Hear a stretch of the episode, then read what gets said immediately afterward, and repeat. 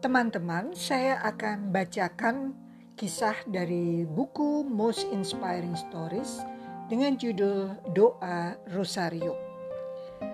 Pada suatu sore, dalam sebuah acara makan malam di Wisma Keuskupan, Lydia, seorang pemudi, merasa senang bisa semeja dan berbincang-bincang dengan Bapak Uskup.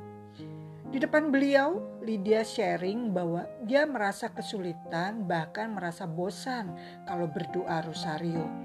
Kenapa? Alasannya, selama berdoa rosario, orang hanya mengulang-ulang saja doa yang sama.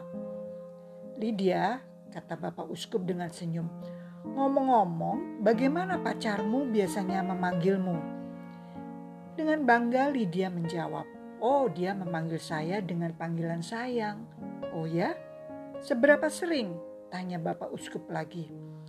Setiap saat, Monsinyur. Jawabnya mantap. Apa arti semuanya itu? Tanya Bapak Uskup lebih jauh. Tentu saja artinya dia sangat mencintai saya.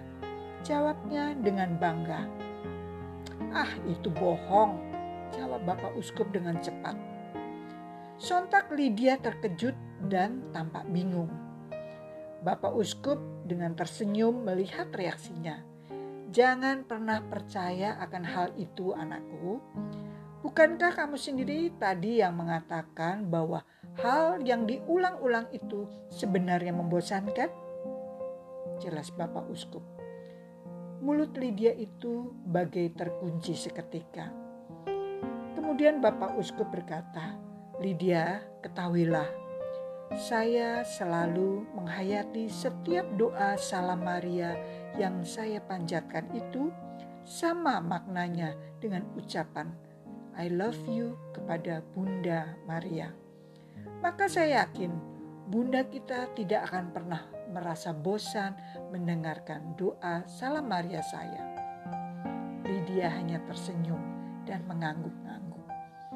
Teman-teman, Cerita ini menginspirasi saya untuk mempunyai habitus atau kebiasaan mendoakan dan menyanyikan doa Salam Maria sesering mungkin kendati hanya dalam hati.